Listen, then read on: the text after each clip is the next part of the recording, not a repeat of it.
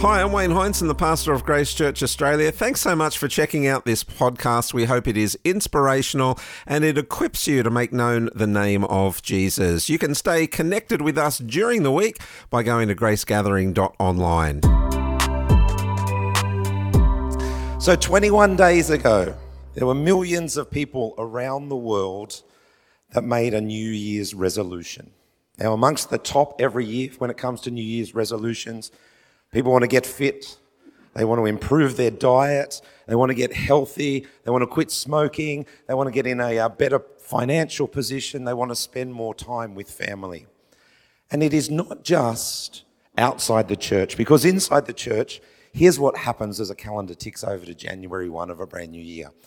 People decide, I'm going to get more serious in my relationship with God. I'm going to read my Bible more. I'm going to pray more. I'm going to be in church more. And those are all really, really fantastic things. Um, and so I want to make sure from the outset that um, that is very clear. We are now three weeks into a brand new year. There are now millions and millions and millions of people around the world who are no longer aiming for that new resolution or those resolutions they made just 21 days ago. Maybe this new commitment that they made, it was too hard, it was too expensive, they didn't have time or whatever it was. It just went by the wayside and they didn't have this brand new resolution, no willpower um, to follow through. And it's really, really sad because I've been pondering New Year's resolutions over the last few weeks. And I've done some research and I found out there's actually a rule. It's called the 2190 rule. So after 21 days, if you do something continuously, what actually happens is it becomes a habit. So if you can just get to today when it comes to your New Year's resolution, you have formed a new habit. And you might think, that's good. I've made it to 21 days. But then there's the second part. And the second part is the 90, and that is the next 90 days and what actually happens with those new, new Year's resolutions. Because if you can continue them for the next 90 days, it becomes a permanent lifestyle change. So, all up 111 days for something to become a permanent lifestyle change. But here's the thing I gave up on New Year's resolutions a long, long time ago. One, because I'm really bad at them, and two, because I don't think they have any value. I don't understand why, because we kick over from December 31 to January 1, that suddenly our behavior is going to change. That suddenly, um, what we couldn't do yesterday, now we make a brand new commitment to do that today. And I think to make, uh, to, to have a new habit form, to have a lifestyle change is fantastic. But I think much, much more important than that is to have something that is transforming, not just for now, but for all the days, weeks, and years to come. And so, here is my thought that I want to share around today. I want you to throw the New Year's resolutions out the door, and I want you to grab hold of a new day resolution. A new day resolution a new day resolution, that every day there is a new resolution that you make when it comes to your walk with Jesus. And so my message today is called Today I Will. Turn to your neighbor, tell them, Today I will. Today I will. Because I, what I want to do is I want to set you up for success. I want to set me up for success. Those that are with us online, I want to set you up for success. And I think New Year's resolutions, what they do is they actually set us up for failure a lot of the time. And so let's reframe that conversation and let's think about a new day resolution. How are we going to wake up each and every day and go, what's the new thing that I'm going to do today? Because when we look at scripture, right through Scripture, you'll actually see that God is very, very interested in what is happening today. He is very interested in what is happening in your life today. He's very interested in what is happening in my life today. Matthew 6:34 from the message translation puts it this way. Give your entire attention to what God is doing right now. Don't get worked up about what may or may not happen tomorrow. Because don't we tend to do that? Don't we tend to get worked up about tomorrow? Don't we tend to put plans in place for, you know, the next thing that's coming, the next holiday that's coming, the next time that, you know, we get to do a celebration or whatever it might actually be. And sometimes as we do that, do you know what happens? We miss what God is doing today because we're so focused on tomorrow. Or, and here's what I think is a sad thing, often we're focused on yesterday. We're focused on the past. We're focused on what has already actually been. Whether that was good or bad. Sometimes there's some bad stuff that we've been through. And that we can camp there, we can live there, we can stay there. Or sometimes there's actually been a, a, great thing that happened last week. And so we stay in that place and we go, I'm just going to stay there. I'm going to celebrate what God was doing last week. But what about what God's doing today? What about what He wants to do today? What about today? What is He going to do today? There's a great passage in Isaiah 43, and I just want to dig into it a little bit because the Lord is speaking to the Israelites. And um, in verse 14, here's what we start to read. For your sakes, I will send an army against Babylon, force, forcing the Babylonians to flee in those ships they are so proud of. I am the Lord, your Holy One, Israel's Creator and King. I am the Lord who opened a way through the waters, making a dry path through the sea. I called forth the mighty army of Egypt with all its chariots and horses. I drew them beneath the waves and they drowned, their lives snuffed out like a smouldering candle wick. Let me sum that up for you. God is saying, I am God and I have created victory for you, Israelites. And the Israelites are celebrating and they're going, Yes, amen. Thank you, Lord. Thank you for being our victorious God. Thank you that we can celebrate the victories that we have. But God doesn't stop there because He knows that the Israelites have a tendency to go, Let's stay in the victory that we had from yesterday. Let's stay there. Let's camp there. Let's celebrate what God did yesterday. And so God says to the Israelites, hold on, hold on. He says to this, forget all that. But forget all that. Forget all those victories. Forget everything from the past. Forget everything that I have done. Why? Because it is nothing compared to what I am going to do. For I am about to do something new. See, I have already begun. Do you not see it? I will make a pathway through the wilderness. God says, I am about to do something new. He says, something new is coming. So I want you to forget the victories of the past. Yes, celebrate them at the time, but don't stay there. Don't continue looking backwards at what I did yesterday because guess what? I am doing something new today. He is doing something new today. Yesterday might have been the best day that you've ever had. Maybe today will become the best day that you've ever had because that is who God is. So he says, don't camp there. Don't celebrate um, yesterday's victories. Don't focus on the defeats of yesterday. They have come, they have gone. But what am I doing? I am doing something new. I'm celebrating something new. It has already begun. The new thing is already in motion. It is in motion in your life. It is in motion in my life. It is in motion in the life of this church. The new thing that God is doing today, it is already happening as we speak. He is putting all of the pieces together already right now. Sometimes we don't see it until we look backwards, but I guarantee you, He is actually doing that because the challenge is can we see what God is doing today? Can we see it right now? Can we see it by faith? Because often that's what it requires. Can we stop looking forward to tomorrow? Can we stop looking back to yesterday? And can we actually see what God is doing in our lives today? Can you see that, church? Right here, right now, He is doing something. Lamentations 3:23 says this. Great is his faithfulness, his loving kindness begins afresh each day. That is who God is. He is the God of today. Psalm 118:24 says it like this This is the day the Lord has made. We will rejoice and be glad in it. Are you beginning each day saying, Today I will rejoice and be glad? Is that how you started this morning? Did you get out of bed, the spring in your step, and go, Today I will rejoice and be glad? Or did you get out of bed and go, Today it's going to be stinking hot and I hope the air conditioning's working? Or something else along those lines. I don't know what it was. The end of last year, I was praying for someone uh, in church. He's not here this morning, so I won't say. They're not a young person, they're not middle aged. Let me just say that they are very mature. I'll put it that way. And as I prayed for them, I had this really strong sense to speak something new for them over 2024. It was really, really strong. And I was trying to reconcile it in my mind because I'm like, well, this lady, you know, she, she's not young. But God said, you know what? I haven't finished. I haven't finished with her. There is something new for her in 2024. And it was strange. And I was pondering and I was spending time with God and I was going through scripture. And I said, Lord, help me to make sense of that. And so he led me to Deuteronomy 34, verse 7. Here's what it says Moses was 120 years old when he died.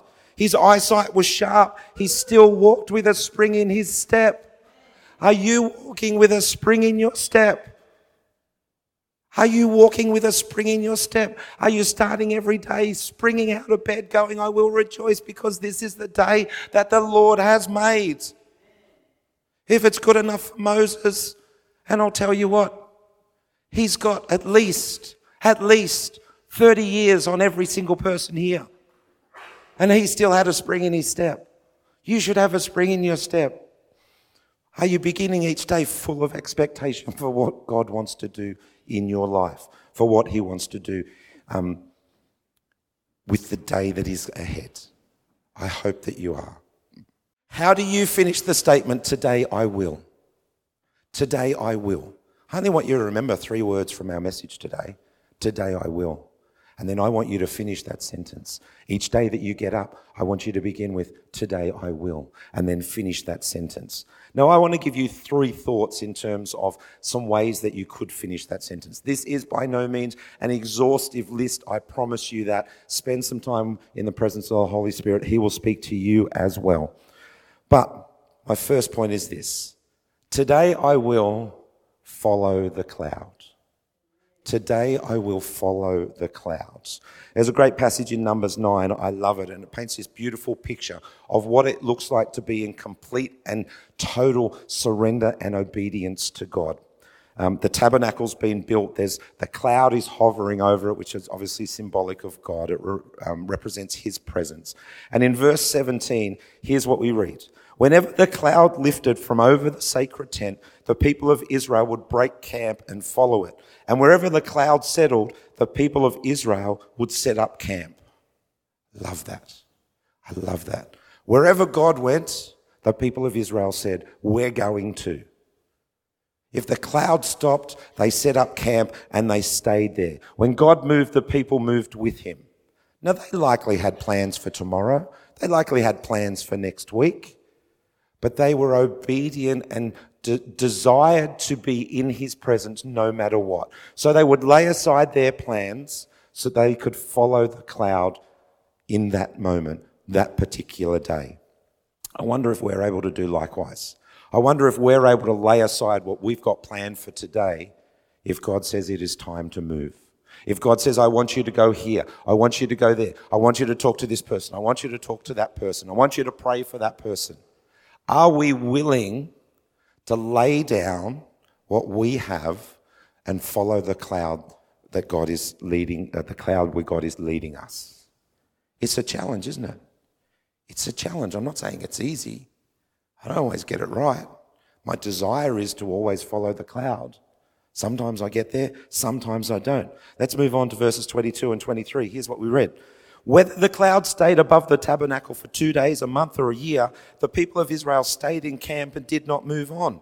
But as soon as it lifted, as soon as it lifted, what did they do? They broke camp and they moved on. As soon as God moved, the people of Israel said, We're moving with him. We're following the cloud. Wherever it takes us, wherever we go, we are following the cloud. So they camped and traveled at the Lord's command, and they did whatever the Lord told them through Moses. They did whatever the Lord told them. How good are we at that, church? How good are we at doing whatever God speaks to us? Hopefully, not as good as we want to be. And that's okay. We're a work in progress. And thank you for the grace of God. You know, thank you that He covers us with His grace and we don't get it right okay all the time. But I want to just say that the best way to start your day is to be in His presence and say, God, where are we going today? God, what are we doing today? What do you have for me today? And He will speak to you and He will show you. Begin your new day resolution by saying, Today I will follow the cloud wherever it takes me. Wherever the cloud takes me. Today, I will be the hands and feet of Jesus. Today, I will choose to be uncomfortable so that the truth of the gospel can be heard by my family and friends in my community. Today, I will pray full of faith for my community, believing that the presence of God is here and believing that He is the one that will transform lives. Not you, not me, but the presence of God will transform the lives of people in our community. Today, I will do whatever it is that God is asking. I will go wherever it is that He is directing, and I will lay down my own plans to follow His. Are you courageous enough to begin each and every day saying something like that, church? I hope you are. But I want to say this following the cloud can get messy. Following the cloud can be uncomfortable. Following the cloud is going to stretch you. Um, it often won't make sense in the moment and it requires a lot of lot of trust. You've got to trust that wherever God is taking you, that that's where you're supposed to be. And at this point of time, you might be thinking, well, Pastor, none of that sounds exciting to me. None of that really. Like you're not you're not selling it too well.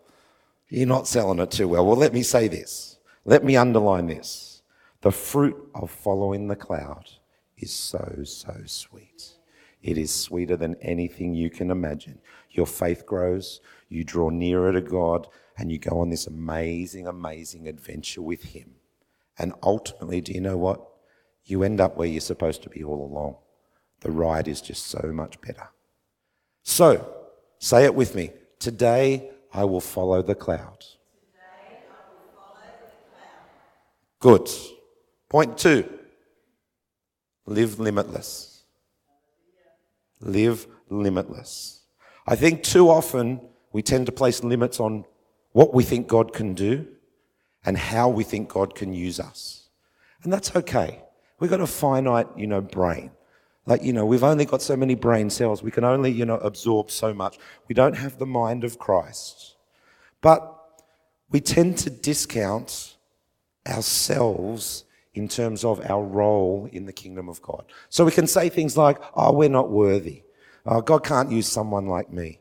Uh, that other person there, they're much more qualified or more experienced or have greater gifts or talents than me, so he's going to use them and, you know, he's not going to use me. Can I tell you all of that's a lie? Because if you have decided I will follow the cloud and obediently and in surrender have said to God, Here I am, I promise you, He's going to use you for great and mighty things because that is what He is actually looking for. None of us are good enough by ourselves. That's why Jesus, as he left this earth, he said, You know what? I'm going to send Holy Spirit, the comforter, the counselor. I'm going to send him, and he's going to dwell inside of you, and he's going to help you to do the things that I am asking you to do. That's the importance of the Holy Spirit. We can't live limitless, independent of God. We're just going to wear ourselves out trying.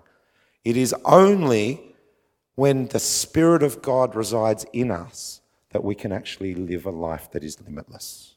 So, as a very well known passage, you would know it if you've been in church for any point of time from Galatians 5, and it speaks about the fruit of the Spirit. I was rereading it again a couple of weeks ago as I was on the couch in zombie land with my illness, and I was reading it in the Passion Translation, and some new stuff jumped out. So I want to share from the Passion Translation from Galatians 5 and then unpack a little bit.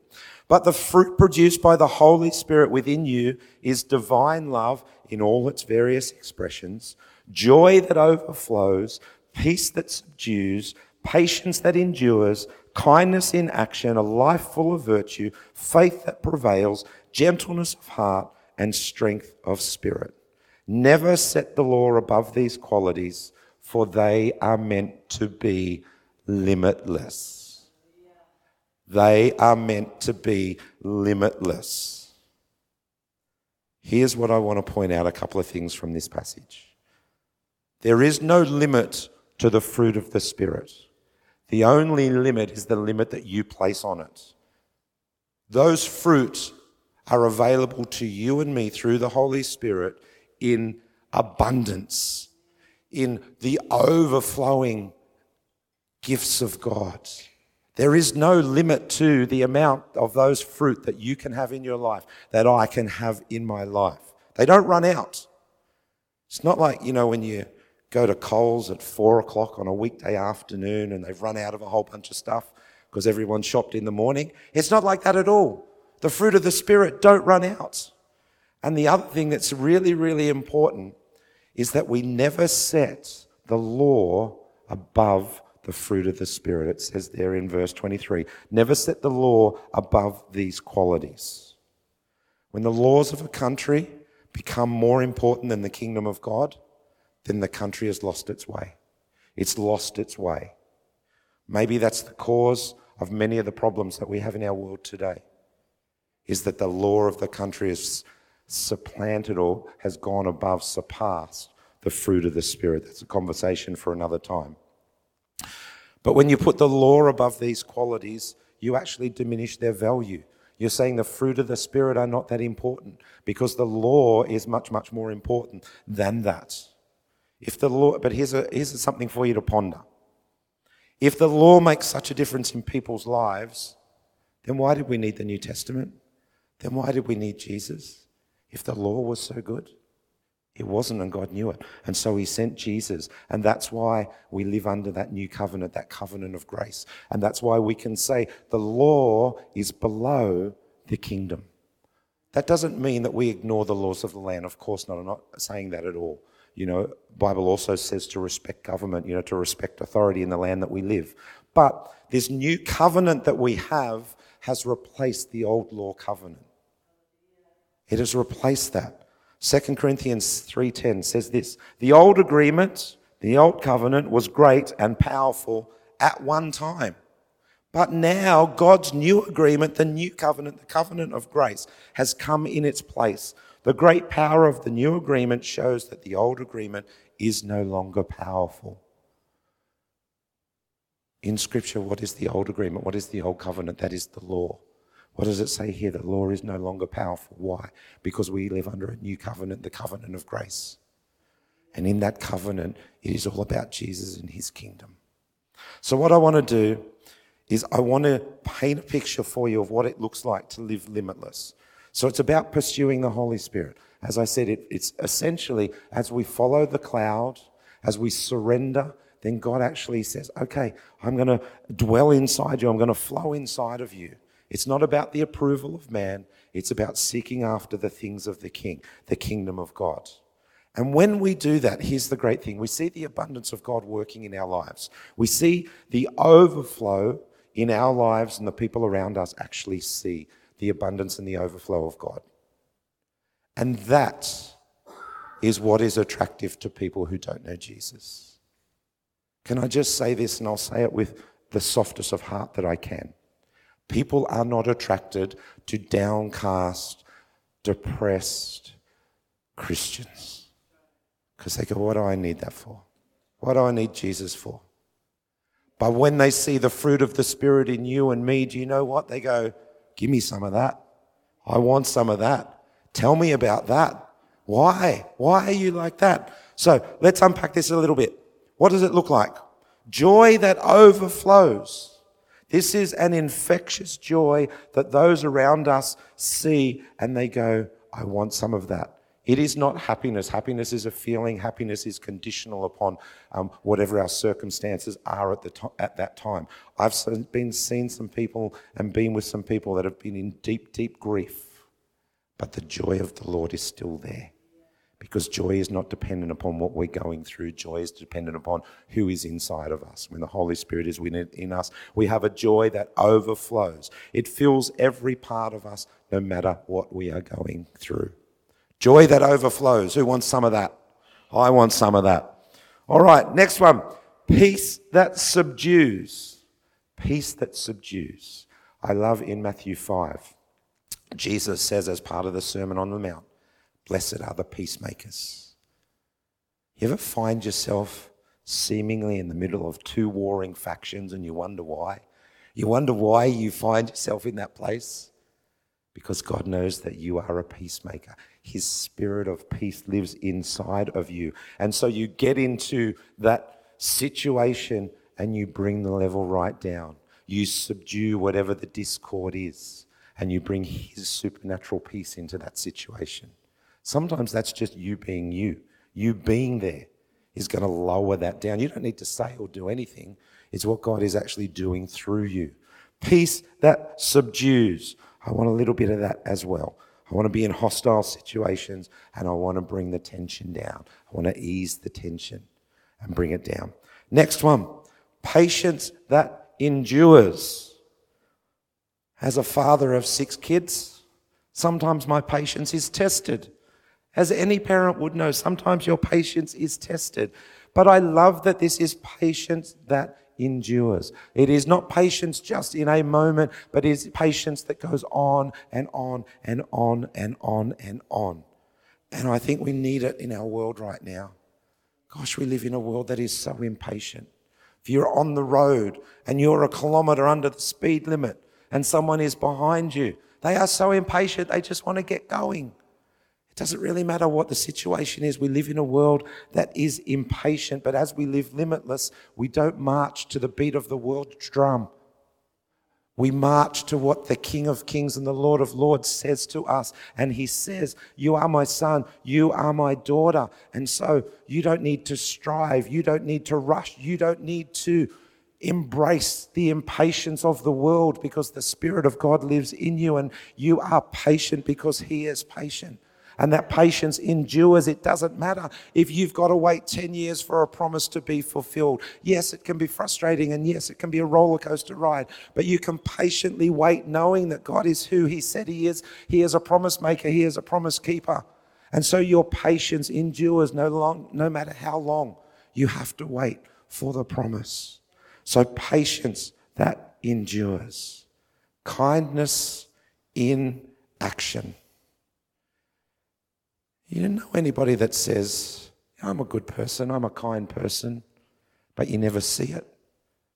You never see the outworking of kindness. I think that's something our world has lost us to over the last few years. For the most part, kindness has disappeared. There's random bits of it. I was thinking this morning, there's a day dedicated to random acts of kindness. So one day out of 365, we're saying what? Let's be kind. Why do we have to have a day that we tell people to be kind? Why is kindness not a default setting of humanity? We've lost it. But not in the church. Not in the church. We have kindness because the King is kind. He is kind and He is loving. I said to you that verse earlier that His loving kindness is new every day. It starts afresh each and every day. That is who God is. He is kind. And so, as His Spirit is in us, in this self absorbed, self focused world, we can be kind. And sometimes kindness just looks like saying hello. Sometimes kindness is just speaking positively to someone. It doesn't have to be over the top. It doesn't have to be extravagant. It can be, and there's nothing wrong with that. But sometimes kindness is just reflecting Jesus in how we live our everyday life. So maybe you wake up in the morning and today, I will be kind. Today, I will put my kindness into action. Today, I'm going to represent Jesus with acts of kindness, whatever that looks like in your context. It doesn't really matter. A smile, a thank you, offer to pray for somebody. Living limitless means that, there's, that kindness is who we are. We don't have to think about it, it's just who we are. Kindness in action. The next one is life full of virtue. I had to look up the word virtue, I won't lie, because I wasn't really sure what it meant. But essentially, it just means having good character. It means letting your yes be yes and your no be no. It doesn't mean being good, because in the big scheme of things, none of us are good. When we, you know, look at ourselves in comparison to Jesus. But it's about being honest with your words. It's not about going, oh, it's just a little white lie, that'll be okay. The kingdom is pretty black and white. There is or there isn't when it comes to sin. We do the right thing. We value an institution like marriage. That's God's plan for humanity. We let our yes be yes. People around us might see that as outdated, they might see it as old fashioned. And I'm okay with that because it's the truth of Scripture. The truth of Scripture. It pleases the Lord. Next one, we're almost there. Faith that prevails. Living limitless is about living victoriously. You have a victory, it is found in Jesus. Every day, you are victorious because Jesus died on the cross for you, He died on the cross for me. And so, living limitless is about walking in that confidence that we have with the faith that prevails. It doesn't mean we don't have trials. It doesn't mean we don't have troubles. It's not an immunity idol. It's nothing like that. It just says we are victorious because we, uh, um, because of what Jesus did on the cross. We live full of faith no matter what comes our way. I don't know if you've read the end of the good book. I have. And in the end, you know what? We win. We win. That's all that matters. We win. And so, why would we not start each and every day saying, Today I will live like a winner? Because you are. You are a winner. And so, your faith prevails no matter what comes your way. No matter how challenging the season you're going through, your faith prevails because you are the winner. So, live like an overcomer, church. Live like the, live the victorious life that is yours to receive. Gentleness of heart Gentleness is not weakness, it's actually the opposite is true. Gentleness to ourselves, gentleness to others with the words that we speak, with the actions that we, um, you know, that we do, that actually portrays a security in our identity in Christ. To be gentle means we are secure with who we are in Christ. We don't have to conform to the expectations of those around us. We don't need to put on a brave face. We don't need to appear like we've got it all together. It's all right to have bad days and still be a follower of Jesus. It's okay. And in our weakness, two things happen. We relate to those around us. They go, Oh, so you can follow Jesus and not have it all together. There's hope for me. And in our weakness, God is strong. Gentleness of heart. Let's be open and honest. Let's uh, let down our guard. Let's share our weaknesses because our strength is in God. And the last one from Galatians 5:22 is strength of spirit and I'm going to expand on this in just a moment in point 3 so we'll get to there uh, in a moment. But living limitless isn't about having it all together. It's not about knowing everything. It's not about being the best. Living limitless is starting each and every day, taking the limits off what we think God can do, taking the limits off who we are in Christ and what He can do through us and in us. That's what living limitless looks like. It's about praying dangerous prayers. When's the last time you prayed a dangerous prayer? Do it today. Today I will pray a dangerous prayer and see God move, see Him move. It's about believing that nothing is impossible with God. It's not just about knowing that verse, it's actually about believing it. It's about believing verses like that. It's about following the cloud. It's about a cup that overflows. It's about pursuing God with everything that you have each and every moment. Living limitless is about starting each day declaring a verse like Ephesians 3:20. It says this, now, glory be to God, who by his mighty power at work within us is able to do far more than we would ever dare to ask or even dream of, infinitely beyond our highest prayers, desires, thoughts, or hopes. When's the last time you lived like that, church? When's the last time you lived with a belief that God can do more than you can ask or dream, that He can do infinitely more than your highest prayers, your desires, your thoughts, or your hopes. That's what it is to live limitless. So take the limits off. Say it with me, church. Today I will live limitless. Point number three, and this backs up to that last part of Galatians 5:22, is to stand firm. Stand firm. I really felt that this was one I wanted to expand on this morning, given where we're at in our current cultural climate. Because there's no doubt there's been a shift away from God in our culture. There's no doubt the importance of the Christian faith has reduced. Um, just generally speaking, across statistics tell us that less people are going to church, less people acknowledge God as creator, and there's less tolerance for the truth of the gospel. That is the world that we live in. I'm not going to sugarcoat it. I'm not going to put a nice bow on it and say everything is rosy because it's not. It is a challenging time to declare your faith publicly.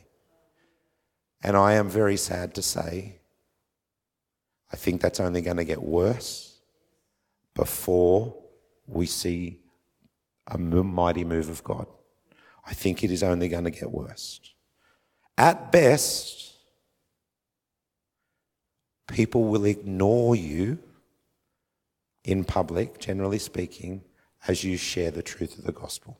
At worst, you will be ridiculed in public. You might be spat upon. You might have something thrown at you. I don't know. I just know it's not an easy time to be a follower of Jesus. And someone who knows this very, very well is Australian tennis legend Margaret Court. You might know Margaret, she's a pastor in Western Australia.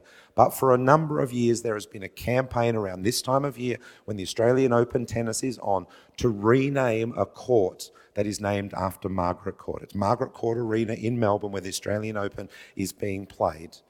And Margaret is very outspoken when it comes to gender issues. Um, she was very outspoken when it came to same sex marriage. And just this week, I was reading a newspaper article, and here's something that Margaret said Over the years, I've taken a lot, and I think I've been bullied in one way. She has. But so have we all. So have we all, in one way, been bullied by those around us. We might not have the public provenance prominence, I should say, of someone like Margaret Court. But in our own way, there are people around us. Maybe it's, you know, family that drift away because we always talk about Jesus and how awesome he is. I don't know what it is in your situation, but I know that it's happening. Margaret's copped a lot of abuse for standing firm. Yet she has remained steadfast through all of it. She has continued to declare the truth of the gospel. Here's what she said in that newspaper article I love people. People come in from all backgrounds. I'm there to help. I'm not there to put people down in that way. But I'll always say what the Bible says. She's copped a lot, but she stands firm. She says, I know the truth of the gospel. No matter what comes my way, I am standing firm. What about you? You're always going to say what the Bible says? No matter how much it grates around our culture, that our times that we actually live in. If there's opposition from family or friends, you're going to stand firm and say, No, this is the truth of the Word of God. I don't deviate from it. I don't water it down. I don't pretty it up. But this is the truth. When people challenge you about what you believe, how are you going to react? What are you going to say? Do you know what you believe? I hope so. I hope that you do. Because the challenges will come. There is continuing opposition to the truth of God's word and it is real for every single one of us. 1 Corinthians 15:58 says this, "Therefore, my dear brothers and sisters, stand firm. Let nothing move you. Let nothing move you. Always give yourselves fully to the work of the Lord because you know that your labor in the Lord is not in vain." It's only going to get more challenging for the church. It's only going to get more challenging for Christians in the day ahead. There's a shaking coming. We're in a battle right now. We're in a spiritual battle, but we're also in a physical battle. It is a battle between truth and culture. We are on one side, most of the world is on the other. We need to stand firm on the side that we are called to be on. No matter the cost, will we stand firm? 1 Corinthians 16 13 says, Be on guard, stand firm in the faith, be courageous, be strong. Be courageous, church. Be strong. Stand firm. That is why we need the Spirit of God in us. Because sometimes our flesh is not strong. Sometimes our flesh is not courageous. Sometimes we don't want to stand firm. Sometimes we want to run the other way and say, Get me out of here. But as the Spirit of God dwells in us and it rises inside of us, it gives us the strength to go, No, I put my foot down and I stand firm. I stand on the truth of the gospel. That's what we do. That's what we do. We stand firm. I love through scripture, there are so many examples of people that are stand firm. One of my favorite is Stephen at the end of Acts 7. They're throwing stones at him, they're trying to kill him, and he is just continuing to speak truth and speak truth and speak truth. He doesn't stop right to the end. He's martyred, he loses his life. But there and then, he had a choice. He probably could have said, You know what, guys? All that stuff that I said, ah, I was just mucking around. How about we stop all this stoning stuff? I'll get out of here. We'll go on with our lives. He probably could have done that, but he didn't. He said, You know what? No, I'm not, I'm not denying the truth for any reason. Even if it means you stone me to death, you stone me to death. I'm standing firm on the truth, and that is who I am, and that is what I am doing. Philippians 1:27. Stand united. I think this is a word for the church. Stand united. We need to be united. Division in the church. Do you know what division in the church is going to do? It's going to church, cause the church to fall away. Stand united, singular in vision, contending for people's trust in the message, the good news, not flinching or dodging in the slightest before the opposition. Not flinching, not dodging, no matter what comes our way. We stand firm, stand firm. Say it with me, church. Today I will stand firm. Today I will stand firm. So as we finish, I want to say this there's nothing wrong with making New Year's resolutions. I think wanting to get fit, that's fantastic. I think, you know, wanting to be better with your money and a great steward with the resources God has given you, that's great. No problem at all. But I wonder what's actually driving the resolutions. What's driving the resolutions? Is it the approval of man or is it a desire to be more like Jesus? Because I think what we need to be very careful of is that everything that we do, it is a desire to be more like Jesus. It is a desire to reflect Him to the world around us. That's what we're called to do. We're called to be His ambassadors, to reflect Him, to show the world a glimpse of Jesus, who He is, and the love that He has for them. And that should be something that we resolve to do every single day. Resolve every single day I want to be more like Jesus. Today I will be more like Jesus. Today I will take a step to be more like Him. I know I'm not there. I know I'm a work in progress, but I'm going to take a step forward. I'm going to take a step forward because, church, tomorrow isn't here. Yesterday is gone, but today is right now. Today is right now. And what are you going to do with today? What are you going to do with today? Will you be t- determined to follow the cloud, to go full of obedience to where the Lord is asking you to go, to say what He is asking you to say, to do what He is asking you to do, no matter how messy and uncomfortable it gets? Will you follow the cloud? Will you resolve to stand firm on the truth of the word, spending more and more time reading it, devouring it, thirsting after more of Him and His truth, so that when the opposition comes, you are equipped to stand firm? Or, as you wake every morning, will you start with a new day resolution that says, Jesus, you are Lord, you are Savior, you are the King of this day. It is a day that is full of possibilities. It is, it is a day of full of opportunities. It is the day that the Lord has made. So I will rejoice and I will be glad.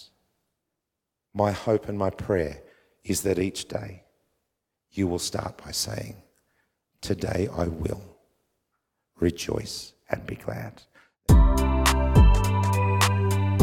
To hear more podcasts from Grace Church Australia, make sure you subscribe and stay connected by going to gracegathering.online.